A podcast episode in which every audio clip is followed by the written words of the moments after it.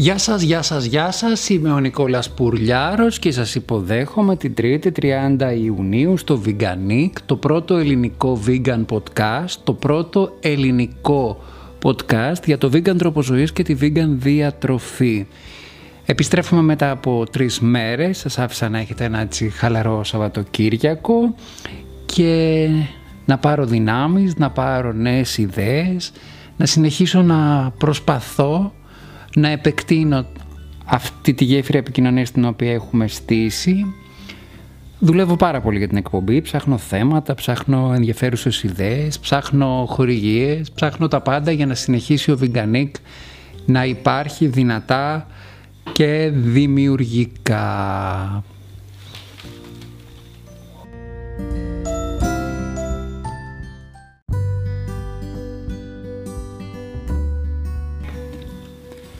Η πρώτη μας είδηση είναι ελαφρώς ανησυχητική. Δεν θέλω να,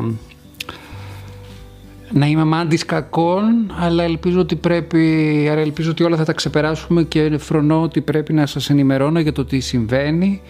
Σύμφωνα με δελτίο ειδήσεων του BBC, νέος επικίνδυνος ιός, ένα νέο επικίνδυνο τέλεχος ιού γρήπης, διαπιστώθηκε ότι υπάρχει στην Κίνα. Ξανά. Ενώ ο κορονοϊός COVID-19 εξακολουθεί και υπάρχει ολόκληρά μας και δεν έχουμε ξεπεράσει τον κίνδυνο, εμβόλιο ακόμη δεν έχει βρεθεί, καταλαβαίνετε, ακούμε πολλά πράγματα και πρέπει να είμαστε ακόμη προσεκτικοί, social distancing, μάσκες μέσα στα μέσα μαζικής μεταφοράς, όχι συνοστισμός, θα μου πεις ποιος τα ακούει. Εγώ τα λέω πάντως. Τέλος πάντων, το BBC λέει ότι εντοπίστηκε ένα νέο επικίνδυνο στέλεχος ιού στην Κίνα, το οποίο προέρχεται από χείρους το οποίο θυμίζει λίγο με ένα στέλεχος ιού γρήπης το οποίο είχε ξεσπάσει το 2009 στο Μεξικό. Τότε καταφέραν κάπως και το ελέγξαν. Δεν ξέρω, δεν είμαι και γιατρός, επιδημιολόγος και όλα αυτά για να μπορώ να σας πω.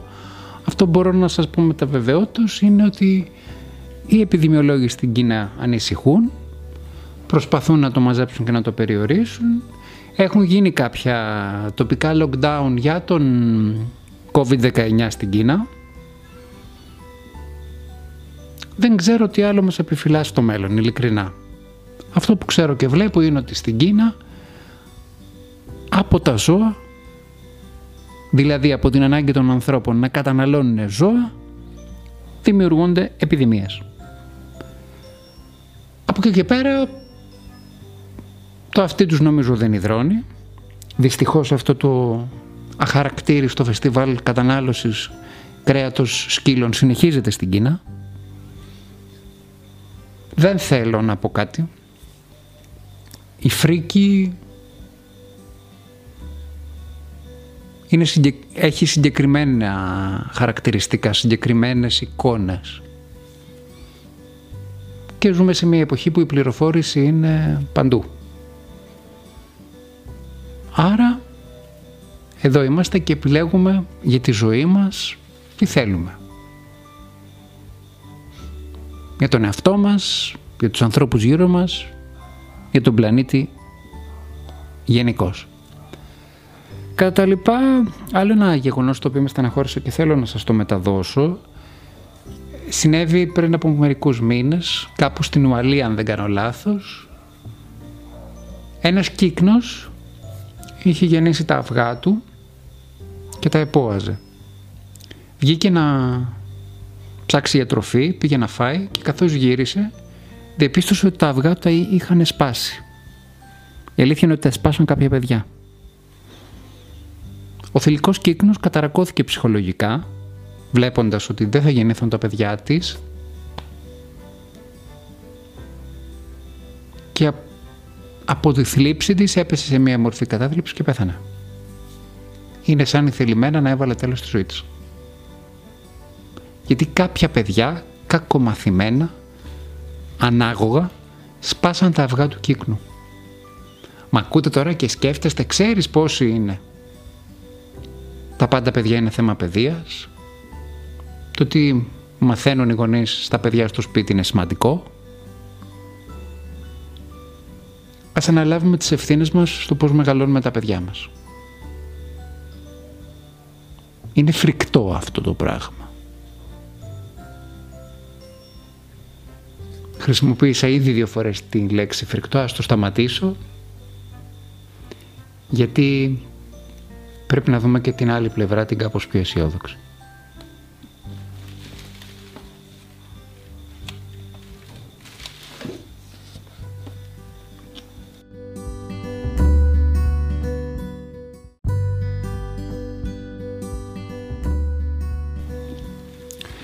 Τάμπιθα Μπράουν είναι μία περσόνα η οποία έγινε πάρα πολύ γνωστή και viral από τα βιντεάκια της στο TikTok. Η Τάμπιθα μέσα σε αυτά τα βιντεάκια μιλούσε για τα θετικά της vegan διατροφής, παρουσίαζε συνταγές, έδινε συμβουλές, έλεγε και με χιούμορ αρκετές φορές πόσο εύκολο είναι κάποιος να γίνει vegan σε πάρα πολύ μικρό χρονικό διάστημα. Έγινε viral όπως είπαμε η Τάμπιθα, έκανε πάρα πολύ μεγάλη επιτυχία και κάθε τι που κάνει πάρα πολύ μεγάλη επιτυχία μετά αποκτά μια ευρύτερη διάσταση. Η Τάμπιθα λοιπόν, η οποία ανήκει και στην έγχρωμη κοινότητα της Αμερικής και αυτό είναι εξαιρετικό, δέχθηκε πρόταση από την πλατφόρμα της Ellen DeGeneres, το Ellen Tube, το οποίο είναι σε συνεργασία με την Warner Bros, να κάνει μια vegan εκπομπή. Vegan εκπομπή μαγειρικής, τρόπου ζωής, vegan συμβουλών. Επομένως, ο vegan τρόπος ζωής, η vegan μαγειρική, η vegan γαστρονομία μπαίνει σε μια νέα ε, λεωφόρο. Γίνεται κάπως mainstream. Εντάξει, τώρα βέβαια θα μου πεις η Ellen δεν είναι η Ellen δεν θεωρείται για τους Αμερικάνους mainstream. Εν πάση περιπτώσει για να το έχει αναλάβει το team της Ellen DeGeneres αυτό σημαίνει ότι υπάρχει δυνατότητα να προωθηθεί πάρα πολύ εμπορικά, να βγάλει χρήματα και η ίδια η εκπομπή και η Ellen και όλοι όσοι θα ασχοληθούν γύρω από αυτό, σημαντικό. Αλλά το βασικότερο είναι ότι δημιουργείται μία σκάλα εκπαίδευσης. Δημιουργείται ένα βήμα εκπαίδευσης. Δημιουργείται κάτι πάρα πολύ σημαντικό. Το ευρύ και μαζικό κοινό θα έρθει και θα δει την Τάμπιθα Μπράουν να μιλάει για vegan διατροφή. Και ελπίζω αυτό να καταφέρει να αλλάξει συνειδήσεις. Και αυτό είναι το θετικό νέο της ημέρας. Και θα λέμε και τέτοια, γιατί είναι σημαντικό να βλέπετε, να βλέπουμε όλοι μας ότι η προσπάθειά μας δεν πάει επί δεν είναι χαμένη ότι αρχίζει και βρίσκει βικό out. Στην Ελλάδα πάλι δεν βρίσκουμε εύκολα βικό out.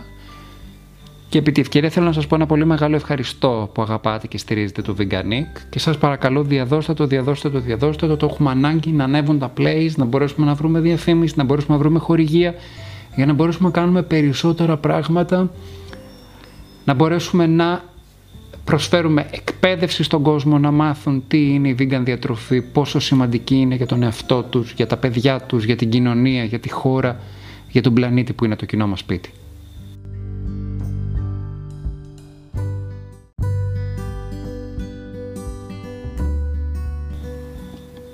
Και επειδή δεν είχα εκπομπή το Σαββατοκύριακο, το ξέρω ότι σας χρωστάω ένα γλυκό. Παρότι μου στείλανε κάποια mail φίλοι της εκπομπής που θέλουν να τους πω μια συνταγή για μαυρομάτικα φασόλια. Την έχω, θα σας την πω την επόμενη φορά. Σήμερα λέω να σας πω ένα παραδοσιακό γλυκό καλοκαιρινό, το οποίο προσωπικά το αγαπώ πάρα πολύ, το οποίο το έχω εξελίξει με το δικό μου τρόπο. Ήρθα λοιπόν σήμερα να σας φτιάξω γλυκάγια και να σας δώσω την σκέψη να δείτε λίγο διαφορετικά τον κορμό, το μοσαϊκό που λένε στην Νότια Ελλάδα, στην Κεντρική Ελλάδα το λέτε μοσαϊκό. Στην Πελοπόννησο κάποιοι το λένε σοκολατένιο σαλάμι. Δεν θέλω τέτοια εγώ. Προτιμώ να χρησιμοποιώ το βορειοελαδίτικο που είναι το λέμε κορμό. Για τον κορμό λοιπόν, εγώ κάνω μια αρκετά μεγάλη ποσότητα. Σας έχω πει ότι δεν πολύ τρώω γλυκά, αλλά αν θα κάνω κορμό θα φάω. Βέβαια τώρα εδώ που τα λέμε έχω και κανένα χρόνο να κάνω, οπότε ίσως είναι ευκαιρία. Χρησιμοποιώ 600 γραμμάρια μπισκότα digestive χωρίς φινικέλαιο, το ελέγχετε πριν τα αγοράσετε χωρίς φινικέλαιο.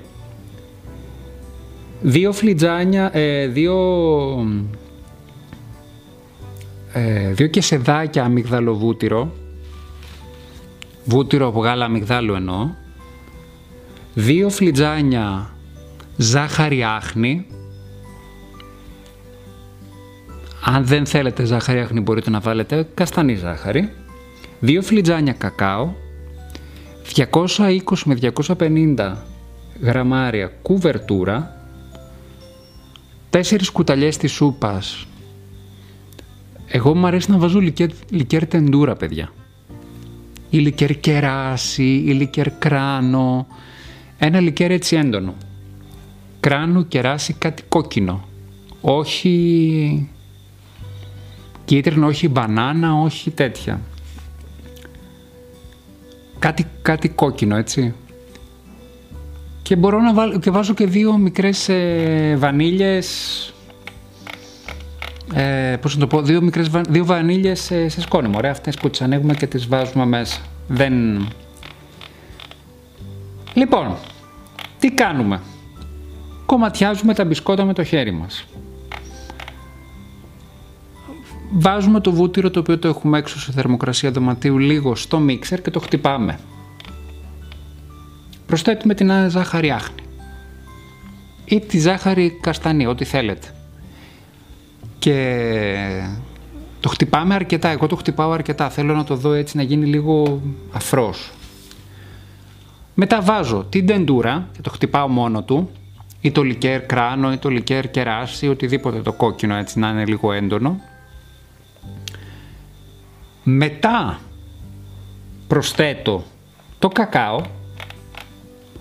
το χτυπάω και όσο το χτυπάω εγώ λιώνω τη σοκολάτα. Το ενσωματώνω και στο τέλος προσθέτω τα μπισκότα. Προς Θεού μην τα χτυπάτε με το μίξερ. Εγώ τα μπισκότα μου τα προσθέτω και τα, τα, τα ενοποιώ με το, με το μείγμα με τα χέρια. Στην περίπτωση που σας βγει το μείγμα ε, πολύ σφιχτό, προσωπικός, προτείνω να βάλετε κάποιο γλυκό του κουταλιού. Δηλαδή αν έχετε βύσινο που εμένα μου αρέσει πάρα πολύ ας πούμε, μπορείτε να βάλετε λίγο βύσινο με λίγο σιρόπι. Μπορείτε να βάλετε, να πάρετε τον καρπό του βύσσου από το γλυκό του κουταλιού που έχετε, να το πλύνετε για να μην έχει εξτρά γλυκόζη και να βάλετε βύσσινα, τα βύσσινα που είναι μέσα στο γλυκό. Μόνο, χωρίς την εξτρά ζάχαρη που έχει το σιρόπι. Εμένα μου αρέσει πάρα πολύ αυτό. Επίσης έχει τύχει να βάλω γλυκό πορτοκάλι. Επίσης το πορτοκάλι και το... Ε, μ' αρέσει με τη σοκολάτα. Αν θέλετε εξτρά γεύση, μπορείτε να πάρετε και μια χούφτα καρύδια, να τα πολτοποιήσετε και να ρίξετε και τα καρύδια. Όχι να μην τα κάνετε σκόνη, έτσι. Να τα σπάσετε, μάλλον λάθος έκφραση το πολτοποιήσετε, να τα σπάσετε με τα χέρια σας. Μπορείτε να βάλετε και άλλο ξηροκαρπό αν θέλετε. Μπορείτε να βάλετε αμύγδαλα.